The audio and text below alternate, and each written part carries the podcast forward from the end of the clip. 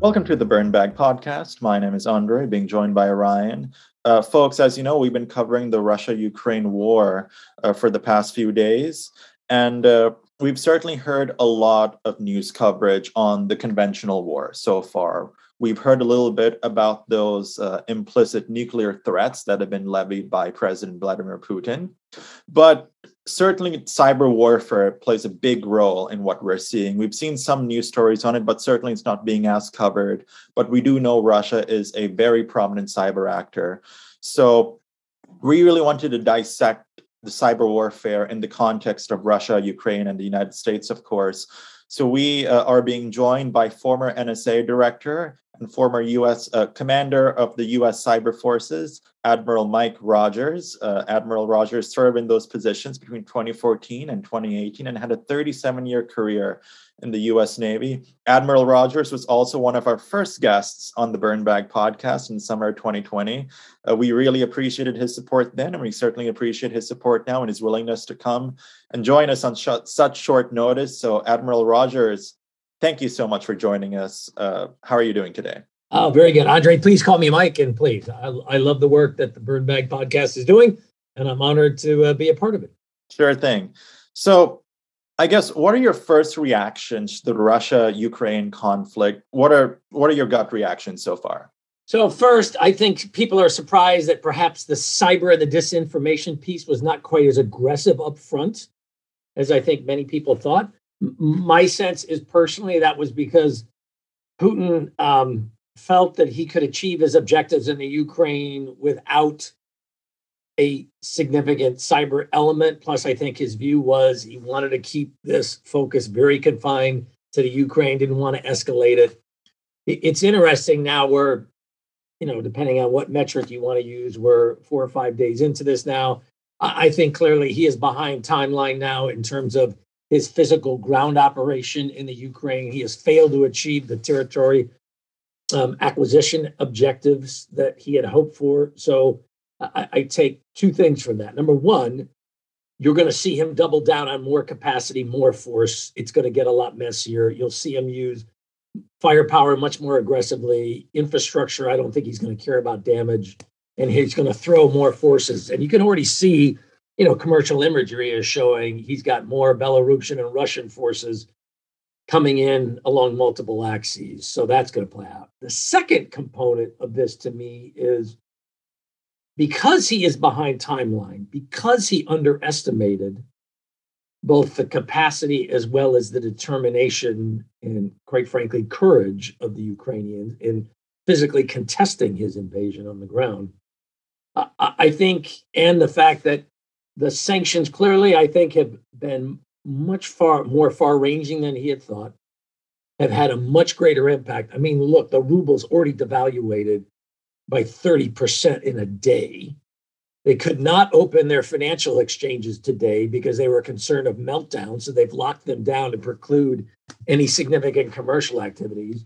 You look at the lines of people in banks today in Russia who are trying to pull their money out and hopefully convert it into a different currency besides the ruble because the ruble has become so devaluated you look at the protests that have erupted in Russia, and I'm not going to argue they're massive, but he's got people demonstrating, you know, on the streets in major urban areas.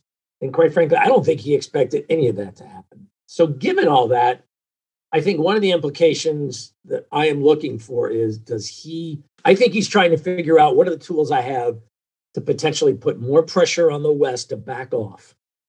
I think you saw the first card play out in the last 24 hours where he talked about putting his nuclear and strategic deterrent forces on higher alert. I think that was designed to remind the West look, I've got a broad set of capabilities here, and you need to be mindful of that. You don't want this to get out of control.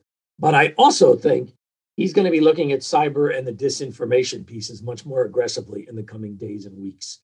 I really think you're going to see him start to turn to them now. Because quite frankly, he has got to find a way to put pressure on the US and the broader alliance, NATO, EU, and other nations. I mean, if you're sitting in Berlin today, you have had the Germans announce that they are going to inject $100 billion into defense spending in this year alone. that they are immediately going to go to the 2.0% of GDP level that the Germans have been trying to get to for eight years since 2014. Um, and you've seen Switzerland, for example, acknowledge that they are going to impose sanctions. And don't think that the oligarchs are thinking about, I put a lot of my money in Switzerland. And now, in part because I always thought they would be neutral and stay out, now I look at a Switzerland that they are indicating, hey, look, this conduct is so egregious, the Russian invasion, so beyond the, the norms and the rule of law. The, the Swiss are indicating, look, we won't support this. And in fact, we are prepared to take steps designed to impose pain as a view to get you to back off, to leave the Ukraine. So I, I think you know he is he Putin is trying to figure out what tools do I have to potentially create pressure in the West to get them to back off. What tools do I have but to potentially energize the domestic populations in the US and in the sanctioned nations to protest and impose, you know, argue with their own governments, hey, look, the, the price of this isn't worth it for us. We should back off. Um, it, it'll be really interesting to watch how this unfolds in the coming weeks and days. So, Mike, let's go ahead and talk about the tools that Putin has at his disposal, and in particular, the cyber tools, because Russia, as A'ndre kind of set up at the top, uh, has used cyber tools, cyber weapons for years against a variety of actors, Ukraine particularly, um, uh, for, I mean, the better half of like a decade, um, but also against the United States. And so, before we talk about what might be used against Ukraine, what are the tools at Putin's disposal, and what and how could the Russian military react from the cyber front? So let's first look at the kinds of activity we have seen historically out of the Russians with respect to cyber. We have seen them use denial of service techniques to preclude the effective operation of websites, to preclude people's individual indiv- to preclude people's ability to access networks, information, data, money, you know, their financial structure. We have seen them use cyber as a tool to attempt to cause pain within the econ. You look at NotPetya, you look at some of the events. We've seen three major sequences of cyber events play out in the Ukraine that we believe originated from the Russians in the course of the last five weeks. They targeted Russian, they targeted the Russians, targeted Ukrainian government websites, military websites, banks, denial of service, ransomware. Um, you have seen criminal groups use ransomware against economic targets in the West as a way to generate revenue. You have seen the Russians use cyber as a tool historically to penetrate critical infrastructure in the United States, to study it, to map it, if you will, with a view that potentially they might choose to put it at risk in some form of crisis or confrontation. So they have shown a pretty broad set of capabilities historically. They've also shown a willingness to engage in activities that, quite frankly, look at NotPetya, for example. The target was theoretically systems within the Ukraine, but because they used a supply chain attack that, quite frankly, opened it up to a much broader set of users well outside the Ukraine, they ended up triggering a global impact. So they have shown a willingness to, quite frankly, not necessarily be very precise or targeted in their cyber acts. As I look to the future, what is in the realm of possibility, it is all those things. But I would also argue you would see them, I believe, also looking at in the coming days can we use cyber as a tool to degrade um, or destroy or deny access to functionality? Um, so it's interesting. You, have seen criminal actors penetrate systems, upload malware designed to encrypt or lock down their data and some of their OT infrastructure with the purpose of generating revenue. What if the Russians now decide we're going to penetrate networks, we're going to upload malware, we're going to lock down um, data, operating technology, infrastructure, industrial control systems, and we don't care about ransom. We're not doing this for money. We're, we're doing this to create a measure of pain with a view that this will lead to a political calculation that perhaps the price of these sanctions is higher than the West thinks they are.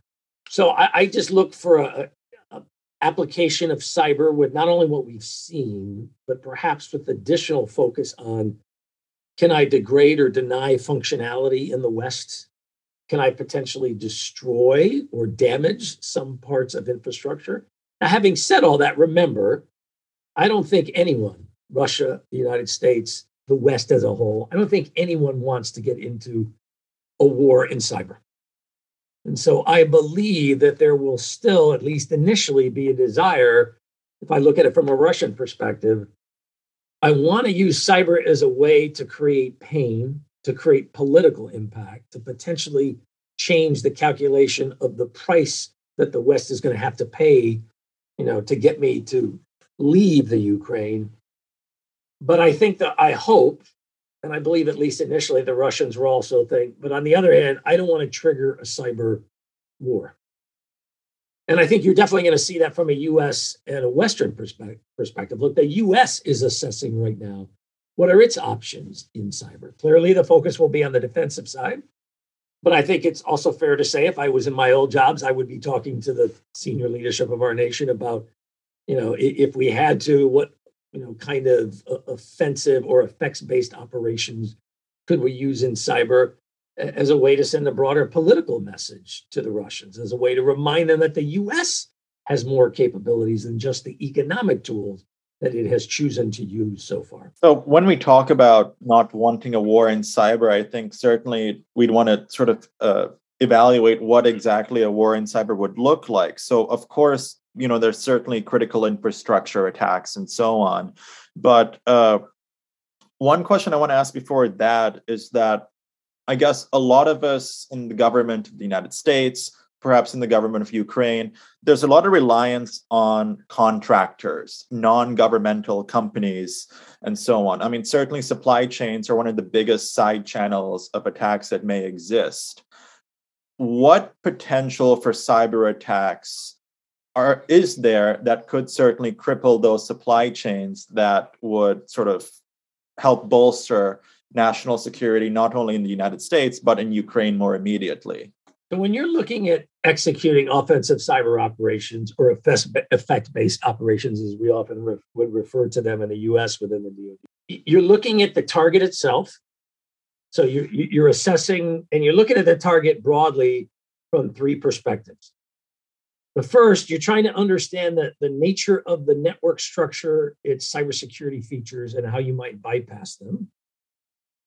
Secondly, you're looking at the human dimension of all of this. Who has access to this network and who can I access or potentially impact that might give me, give me a way to then access the, the target network? The third, to your point, is so what are the, what's the supply chain? What are the affiliated contractors and external entities that also have access to my primary target network structure? And can I manipulate or go after them and then have an effect, if you will, against the against the, the primary target. So you're always trying to look at it as a series of very interconnected ecosystems, and there's multiple ways to impact the primary target. It doesn't always have to be directly. Um, and so I would fully expect that the Russians are considering that. You've already seen some reporting. I, I've seen some reporting about Toyota and some potential suppliers already, for example, looking at potential cyber activity directed against some of their suppliers again, it's a first report, so we'll have to see. But I definitely think those are among the kinds of tools as the as the the Russians are thinking about how do they want to actually apply their cyber capabilities. They will look at it much more broadly. Like I said, they'll look at it as a series of interconnected ecosystems as they're trying to choose targets and the ways that they want to manipulate or affect those targets. So when we talk about targets, and A'ndre set this up, critical infrastructure uh, is quite terrifying because that could lead to mass civilian death. Because critical infrastructure not only is crucial for the military and the government to operate, but certainly to keep countries afloat. Um, that's why they're called critical infrastructures. Uh, but I think for the benefit of our, for those listening, could you kind of walk us through what is considered critical infrastructure, why critical infrastructure um, is so important, and why it could be a target uh, by the Russian military, but also when we flip it around, how can the Ukrainian government and military protect critical infrastructure, not only alone, but also with maybe NATO or other allied uh, assistance? So the government has defined 17 segments in the private sector as, quote, critical infrastructure. And generally, you know, we use the definition critical infrastructure is that portion of the private sector in which, if we were to receive significant degradation, significant destruction, significant impediment of operations through cyber, in this case, we're talking about the cyber prison as the vehicle to affect this critical infrastructure, the impacts would have significant economic, national security, or safety and well being impacts on the United States. That, generally was the broad definition that we used to both identify and define critical infrastructure. So, in those 17 segments, think about uh, healthcare, think about uh, energy, just think about the electrical power grid, think about energy pipeline transportation, think about the financial sector, think about the election sector, think about the financial infrastructure of the nation. Again, think about the impact we would have if those were significantly degraded, degraded or our access to those services were denied. Um, you know, again, what I, I think critical infrastructure is an attractive target. Now, one of the questions gets to be so, what is the impact you want? Are, are you talking about outright destruction? Are you talking about some period of degradation or denial? Uh, again, I, you need to be very specific here because you know were I the Russians, for example. I would be a little concerned about what the Americans might do. For example, if I decided, you know, I'm going to try to take down, uh, I'm going to try to destroy through the use of software, I'm going to try to destroy the power grid in the United States. On the other hand, I think they might say to themselves, well, what if I was able to degrade it in high population concentrations and I, for example, was able to shut down power for small periods of time, just to remind the Americans, you know, I could do more if I wanted to. And also with a view to the American public, you know, there's a price that you as an individual are going to pay for the actions of your government. Are you sure that you're comfortable with that price? Perhaps maybe you want to put pressure on your government to say, you know, I, I, fully support the Ukrainians, and I think what the Russians have done is terrible. On the other hand, I, I don't want to lose my power over it. You know, it, perhaps do we need to back off? Those are the kinds of things that, you know, again, if you're a, a policy individual in a nation that you tend to think about within the realm of the possible. From a US perspective, we were always mindful. Whatever we did, it had to be very precise. Well, I remember when NotPetya occurred, I thought to myself, if, if, if that had occurred when I was in my two old jobs, we, we would have had authority stripped away from us and I would be looking for new jobs. I, I wouldn't be, you know, I would have been fired um, because we would have never allowed, we would have never done an operation in which we felt that there was a high potential for that kind of impact. So in the US, we always try to be very measured, very precise, and we are always concerned about potential for escalation. So we always think about that as we're trying to figure out what uh, what's the range of options we should consider with respect to cyber. You mentioned the defensive side of cyber. Look, we have been working with the Ukrainians for some time. That started when I was at Cyber Command, for example. It continues today, and they've taken it up to a whole nother level. We, as well as the broader NATO alliance, we're trying to provide knowledge, expertise. We're trying to help the Ukrainians strengthen the cybersecurity of their um, networks and operating systems. We were trying to help them understand resilience and how you could create a more resilient structure, processes, and culture, if you will, with respect to cybersecurity. Those continue. It, it was interesting in the immediate aftermath of in, in this buildup to what ultimately became the Russian invasion. You saw several times the US and other nations talking about how we were going to provide and are providing increased cybersecurity capacity and capability to the Ukrainians. You know, the focus has been on sanctions in the last several days, but um, getting less attention, but still a visible, very significant part of the US and NATO and EU strategy is to ensure both the Ukraine as well as the US and the alliance is working hard to increase their resilience, to increase the level of cybersecurity resident within our systems. So you do bring up many good points, especially about that fear of escalation, because I mean, retaliation in the cyber domain has been discussed quite extensively. And I guess there's not too much consensus on what proper retaliation would look like for certain uh, stages and levels of attacks. Uh, and and certainly with with regards to NATO, I mean, last year NATO actually broadened Article Five uh, in terms of cyber, and the NATO Secretary General recently said that cyber attacks could, in fact, actually trigger Article Five, an attack on one being an attack on all. So I guess. Additionally, we just saw a cyber attack on NVIDIA, actually, the tech company, which is a US based company. Uh, what would proportionate retaliation uh, in this domain look like during wartime? And I guess, what are your thoughts on the whole NATO situation with regards to, because that'd be massive escalation. And is an attack on that private company like NVIDIA, would that constitute a need for retaliation? So, a lot of questions here. So, first, I, I would uh, argue the alliance has indicated that cyber, as you said, potentially meets the threshold for triggering Article 5, the mutual self defense and attack against one is an attack against all. But the alliance has also said that determination will be made based on the specifics of an event or activities. So there's no predetermined, well, if you hit this threshold, you have some this amount of monetary damage, this kind of specific target. The alliance has always said, as has the, has, has the US, look, we, we will look at each situation on a case by case basis and make a specific determination.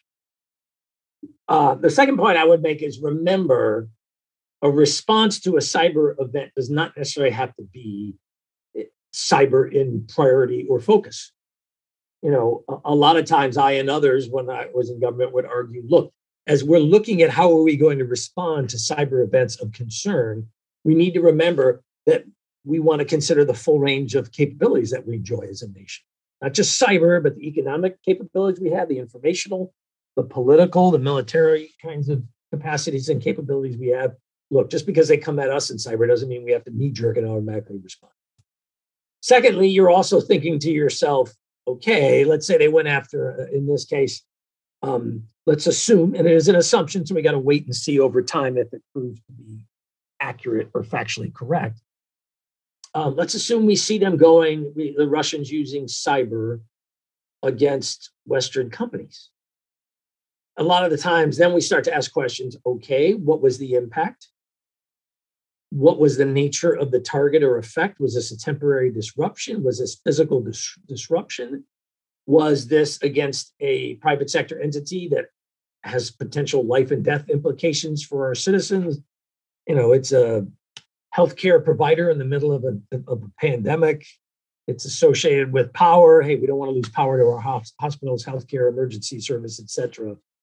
So we'll look at it on a case by case basis. I just always remind people look, I know we love to talk in broad, really simple things. Cyber is just not, it doesn't lend itself well to so I, am kind of curious about the role of non-state actors here, because while we have Russia and Ukraine and all the other related countries like the U.S. and NATO countries, uh, cyber is not only employed by state actors. There's a lot of non-state actors, individuals, groups, and so uh, I've been kind of tracking the work of Anonymous recently and some other maybe pro-Ukrainian uh, groups that are trying to do work and hacking basically for Ukraine. Of course, there are Russians doing the same thing, um, and Russian link groups, whether they're paid or maybe they're pro-Russian, that are doing the same exact thing. And so, how does this non-state actor kind of play in to a war like this? And is there a way in which, both from an offensive and defensive side, you can maybe silo it to kind of prevent the the impact? So first, I think that's one of the most interesting dimensions within cyber in the conflict we've seen to date. For the first time in a kinetic contact, in a kinetic conflict, you are seeing the primary parties, Russia and the Ukraine, turn to third party groups in cyber patriotic hackers. Both the Ukraine has announced they are doing this, as well as the Russia. In addition, as you've said, you've seen third party actors, in this case, Anonymous is a good example, who have decided that they feel strongly enough about what is going on that they want to use cyber as a tool to convey their disagreement, disapproval of the actions of one of the parties, in this case, the Russian. Um, never seen that before in the context of a conflict. So I, I really do believe in many ways the Ukraine crisis will prove to be a very historic and watershed event in the history of cyber and cyber warfare. you're really seeing some things play out for the first time that we haven't seen before. So as you're looking, given that third party activity, one other point, watch to see, particularly on the part of the Russians, if they start to look to use third party surrogates, think about criminal groups in particular, as surrogates for the execution of cyber activities in this crisis against the US and the West, with a view that the Russians can then say, hey, you can't hold us accountable. We didn't do it. Um, watch how that plays out. Now, in terms of how do you react, can you try to silo it? Um, this gets to be really challenging. The US, for example, has argued with the Russians for some periods of time hey, look, the criminal actors within your sovereign state that are engaged in ransomware efforts against US and allied nations, both in terms of government infrastructure as well as predominantly private infrastructure. We think that's totally unacceptable. And we believe you have a responsibility to help deal with it. What was the Russian response? We're not connected with it. You can't prove anything.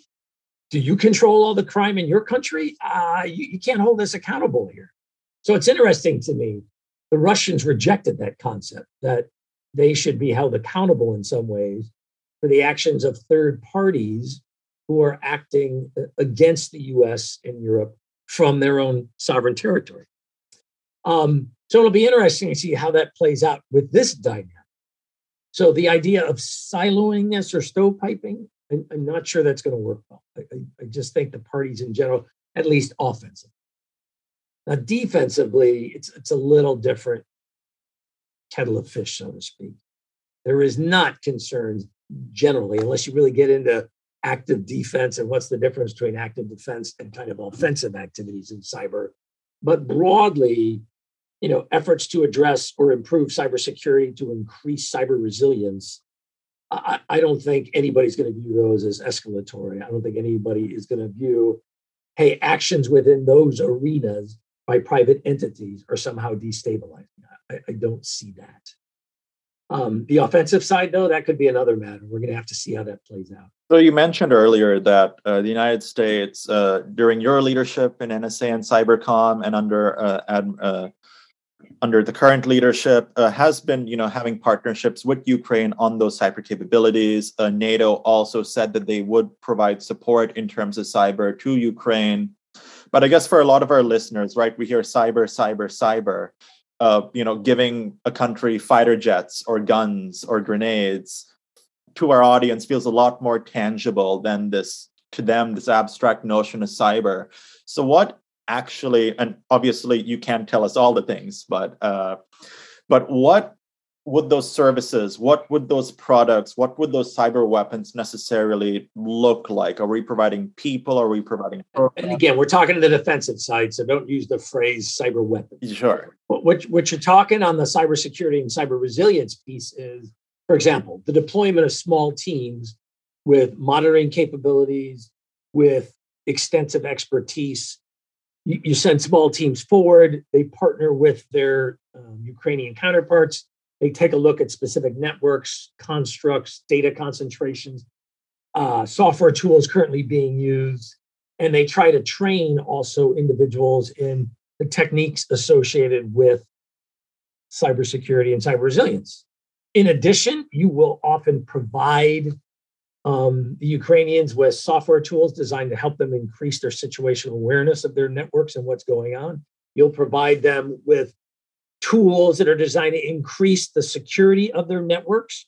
You'll share information with them about, in this case, Russian actors, who they are, how they operate, what in the military we call their TTPs, their tactics, techniques, and procedures. Hey, here's how the Russians are actually going to work. Here's what their wiper malware is going to look like. This is the way they'll scan your networks. These are the things to look for when you as they penetrate. This is how they'll tend to move once they're in your network structure you, you share those kinds of insights. That's what assistance in cyber looks like from a cybersecurity or cyber resilience standpoint.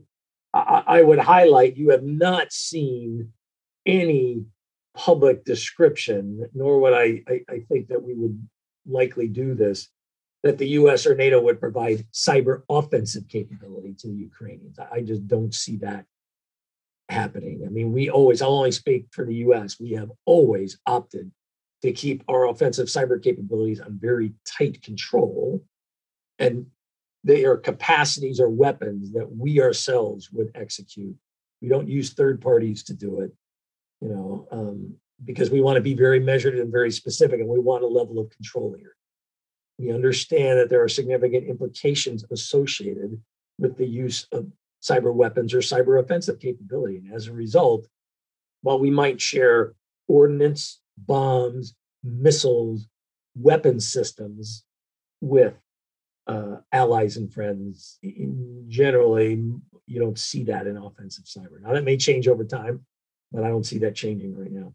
So, if we set aside for a moment the kind of offensive, defensive aspect of this war and just kind of look to how the internet is playing a significant role, and I'd say almost as important as the actual more conventional um, parts of this conflict, um, Russia could very well attempt to completely shut off the internet in Ukraine. And that has a lot of different implications.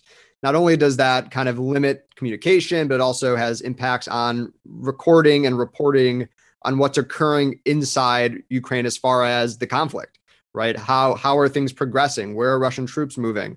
All that stuff. I mean, open source information has been invaluable uh, in this conflict, and so um, one could Russia shut off the internet of Ukraine, right? Could they limit the ability of Ukrainians to post to social media, to text each other, for the Ukrainian military to communicate with one another? Um, and if they do end up doing something like that, are there alternatives? I know that Elon Musk's and his Starlink um, satellite based internet is a potential solution, but is that one that's actually a meaningful one? Could that be kind of taken down?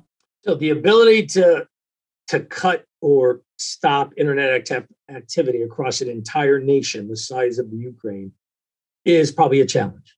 But can you do that in specific locations and specific areas for specific or extended period of times? Yes. Now, you can do that multiple ways. You can use cyber and software tools to do it. Quite frankly, you can use a kinetic tool. If you decide you want to bomb the, the, servers and the network switches associated with the internet structure in Kiev, for example, or a major population center, you can do that. The Russians are now in that kinetic environment. So I remind people look, there's multiple ways to degrade internet structure or to deny its use from very traditional kinetic to cyber and software kinds of capabilities. In addition, I remind people look, the internet is a significant backbone for the flow of information and connectivity, but it's not the only one. You know, there is Wi-Fi and the cellular um, component to all this. There is Sat- Satlink as an example. There are space-based satellite-borne capabilities that you can use. The challenge is those get to be hard to replicate on a national scale. Um, and again, depending on the, the capacity of the network structure you know, suddenly if everybody starts shifting from their traditional fiber or land-based, you know, internet connection to, hey, we're, we're, we're going to do everything, try to do everything on, on, on Wi-Fi. Uh, a lot of structures aren't really built for that. Um, so there's a lot of there's a lot of trade-offs here. So we talked about escalation earlier, and I sort of want to return to that because I guess throughout history we've seen sort of three quote unquote revolutions, for the lack of a better word, in the types of warfare and how that type of warfare has played into strategy. I guess the Industrial Revolution uh, played into the difference in warfighting strategy in the 19th and the 20th centuries. Certainly, nuclear warfare. Uh, the the uh, presence of nuclear weapons has changed how military strategy has gone on, and now cyber cyber warfare, cyber technology, cyber capabilities has certainly played into how we think about military strategy. And as we said, mentioned before, this conflict might be one of the first in which we're really seeing these cyber capabilities somewhat deployed. But I guess uh, my question is uh, have we sort of seen the worst, I guess, in terms of cyber weapons, cyber capabilities? Or so the short answer is no. Okay. Okay. It could get much worse. Um, that's where the escalation peak. Generally, escalation is driven by does the recipient of the action you choose do they believe that that action places them at greater risk does it increase the level of uncertainty or instability for them. Because look, if you're if you're Putin, you, you want a sense of stability, you want a sense of control, you don't want to see significant additional damage. So you're asking when you see cyber actions, for example, but I would argue escalation really applies to any act. You know, the calculus is in doing this, am I increasing impact or pain to an unacceptable level? Am I increasing the risk or probability that the other side feels they have to respond? In executing this set of actions, whatever they are, do I lead the, the potential target to believe that now they're losing sight of what's going on. They don't understand, it, injecting more uncertainty. Um, that that those are the kinds of pressures when you think about what causes escalation, what causes people not necessarily nations to respond not necessarily in kind, but feel they have to re- reply at a stronger level, at a greater level of, of that inflicts more pain on the initiators. Those are the kinds of things that you think about. Now, the way that you'll see this play itself out, um, for example, the stated objective from the United States and NATO for the actions that have been taken to date is to force the Russians to withdraw their forces from the Ukraine, Ukraine and to respect the sovereignty of the Ukrainian state. Even as NATO and the US have said, look, if you want to have a broader discussion about what security in your border areas looks like, what security in Eastern Europe looks like, we're we are willing to have those conversations. We're, we're not going to have any pre-agreements going in. We're not going to place constraints. We are willing to talk and we are willing to listen. That doesn't mean we're going to agree, but willing to talk and willing to listen. It would be a very different scenario, for example, if we said to ourselves, you know what our objective here is? We are not only are going to restore Ukraine as a nation and drive the Russians out, but we're going to get into regime change. And the long-term political objective is that Putin is no longer, you know, the head of the Russian nation. That would be a totally different set of things. Now, very important here. We have not, not ever said that. I don't think we've ever contemplated that. Um, but one of the challenges you find in warfare is once the dragon is out, is loose, loosened, that can be awful hard to control. And so we'll see how all this, in terms of escalation, in terms of long term objectives. Um, and it's interesting, for example, I love history. You saw this in some ways play out, for example, when Saddam Hussein in August of 1990 invaded Kuwait. Our stated political objective and the one that was we created this coalition around was we will drive the, Iraq, the Iraqi military out of Kuwait. We will restore the territorial integrity of Kuwait, and we will ensure that the Kuwaiti government is back in place. We did not say, and remember the discussion we had, we did not say at the time, we want to remove Saddam Hussein from power. You know, we said, look, that's not the objective. That's not what we built this coalition around that would be you know too far and quite frankly we are concerned about the implications of you know how that might escalate if we were to state that as an objective so again history tends to repeat itself watch how the discussion about objectives and desired end states does that change? Does it say the same? And i'm not arguing it should change. Don't get me wrong. That's not my point.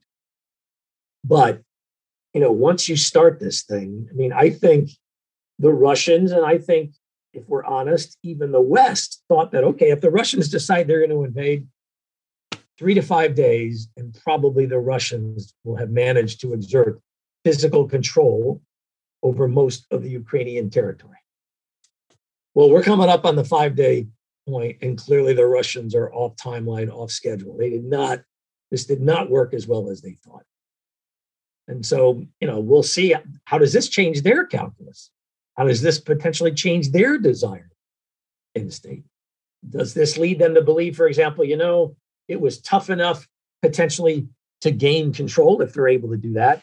Does this lead them to believe, you know, the ability for us to actually leave a military force in place within Ukrainian territory for an extended ter- period of time? Boy, if, if we've had this much fight just getting in, what are they going to do to us if we decide we're going to stay for an extended period? I mean, think about an insur- insurgency that has both a very traditional kinetic component to it, the use of explosive, conventional weapons. But think about an insurgency that also look at the cyber capacities that the Ukraine has within not just its government, but within broadly its, its broader population. Think about what a cyber insurgency looks like.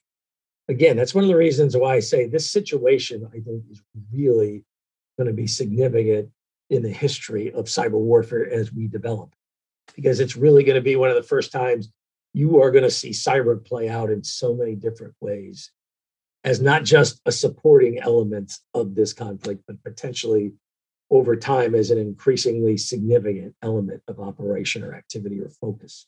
You know, I'm also a lover of history, and something that you see time and time again is psyops, psychological operations, informational warfare, which of, of course has changed over history and time. But in this conflict in particular, uh, I think the use by both sides of, of information, of social media, of reporting, photos, videos, etc., that has at least to me had a significant impact. And I, I apologize. I didn't mean to interrupt you. No, no. It, I mean, it's it, it's. I'll, I'll stop the question. I'm very curious on on your on your response to this because um, we don't know what's true and what's not true, right? We we only hear what we're getting from both sides, as well as whatever other countries or individuals are willing to report. As that could be for movements of individuals, could be for casualty numbers, could be for how successful the Ukrainians are in repelling the attack versus how successful the Russians are in taking certain areas. And so, I guess the first part of this is is this is the component of this conflict informational? Is there a huge informational warfare co- part of this? And two um, what impact does that have on the broader conflict? And of course speaking to kind of your experiences does this have a, a meaningful or maybe determinative impact on wars? So first of all it has a significant component secondly let me disagree a little bit right there are ways to use technology to verify some fundamental facts as accurate interacting. So, for example, you look at the metadata of a report that's hosted that shows video in which the narrative is, and today, massive numbers of buses, you know, are, are moving Russian ethnic individuals out of the Donbass regions in the Ukraine because their lives are being threatened by Ukrainian citizens. Well, the metadata will show you the video was shot two days beforehand. So there are some technical things here that you can use to help determine the basic accuracy of some of the facts being presented, not everything necessarily. And you've seen that really come out. It is interesting to me. You're watching media organizations really bore into the metadata, you know, kind of technical aspects of some information reporting via social media in a way. You know, I, I don't remember. Go back to the 2016 election, for example, where you saw the Russians use disinformation, social media, and other capabilities. I don't ever remember news reports about the metadata accuracy of, of what was being supposedly, um, you know, revealed or shown in, in the social media reporting. So you've seen that as a significant change. You've seen both sides try to use information. In the case of the Russians, trying to build this narrative that what they are doing is purely reactionary that it is in fact the United States and the Ukrainians and the Western allies who precipitated this crisis, that it was they who were in fact threatening the lives of Russian civilians, that in fact the Ukrainian, remember, they talked about denazification, they talked about Ukrainian genocide. I mean, just absolute lies. But they were trying to use information to build a narrative that played well for them domestically. And they, the Russians, thought perhaps might help them on the global stage with some of their key allies. Well, that clearly has not worked. Likewise, you've seen the West and the Ukraine try to use information as a way to refute or anticipate some of the disinformation aspects that the Russians might use. So, in the United States, for example, you saw aggressive use of very classified intelligence released early to say, look, here's the exact kind of event of events we know the Russians are contemplating. These are the things you should be looking for. This is what they're talking about or contemplating internally. We've never done that at that kind of level or that kind of amount for that extended period of time before. I think it, it proved to be very proved to be very effective. I, I, I hope we and I say this as an intelligence guy who, in my past, at times, you know, argued, let's just make sure we continue sources and methods. Having said that, I always believe, look, if, we generated X, I'll only talk from a technical standpoint. It's a little different from my human teammates because there's a very real, visceral human dimension to this that can lead to the death of sources, the, the, the, their interrogation, their imprisonment, not just for them, but their families. You know, SIGINT, the, the area I focused on, tended to be largely very technical in nature. And my argument with the team always internally was, guys, I don't want to lose access either. But remember, we're here to serve a, greater set of outcomes at a national level. And if we lose access, I'm confident in our ability. It might take us a while. Look, if we've gained access, we lose it, we could potentially regain it again. Let's think about the broader strategic implications of what is the benefit of potentially disclosing some of this information and do those benefits at a strategic level outweigh the, the very valid concerns about potential impact on sources and methods. I, I always said as intelligence professionals, we got to acknowledge that that's part of the calculus. We should be comfortable. Now, we should be articulating to policymakers. So here are the implications from a sources and method kind of perspective. Were we to lose this access? Were we to lose these kinds of insights? But in the end, hey, that's a policy decision, guys. So, my last question, uh, revisiting the cyber aspect of this, uh, what does cyber spillover look like, say, from this conflict, the potential for cyber spillover? Uh, FBI and CISA uh, this past weekend just issued an alert that the malware that was released by Russia uh, on Ukraine, or could be released by Russia on Ukraine, could spill over to certainly other countries uh, and pose risks for the United States uh, not to be a doom and gloomer, but uh, could this potentially foreshadow a global cyber war? I mean, could it? Yes. Do I think it's likely? No. Do I hope that happens? No. Because right now, and that could change, but right now, I would argue the calculus of almost all the major players is I want to see potentially how cyber might help me achieve my desired end state, but I also don't want to escalate because I don't want to lose control. Um, I don't want this to become something broader. I don't want this to end up having economic second and third order impacts that go well beyond uh, potential sanctions that are being used today with respect to trying to impact Russian activity. So it is possible. At the moment, I would say it is not, it certainly won't, I think, be the intended desire. There's always the unintended. And as I said with respect to kinetic warfare, you always have to acknowledge look there's always a chance that once you actually execute something it goes wrong and doesn't work exactly the way you want it to. NotPetya is a perfect example of that. The russians executed a series of actions that they thought would have impact within the ukraine and seem to to believe that any impact that's broader than that is likely to be pretty narrow pretty small and certainly acceptable. And then what happens? We get global impact. We have financial impact in terms of billions of dollars. Um, you know, you could see that on an even broader scale in all this. I certainly hope not.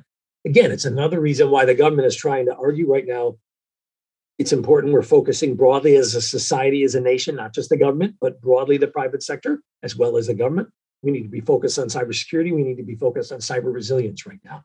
Let's put the work in right now so that if we see increased cyber activity, the, the, the, malware you referenced as an example, were we to see that, let's make sure we're better positioned to try to minimize its impact. And if it were to have some level of impact, we want to make sure we've increased our ability to deal with it, to be resilient in the face of such activity. And with that, uh, Mike, I want to thank you very much for joining us today. It's uh, always a pleasure to have you on the podcast, and we really appreciate your insights and expertise, particularly for this issue um, we'll see what happens with this conflict. I mean, this will certainly develop and change over time.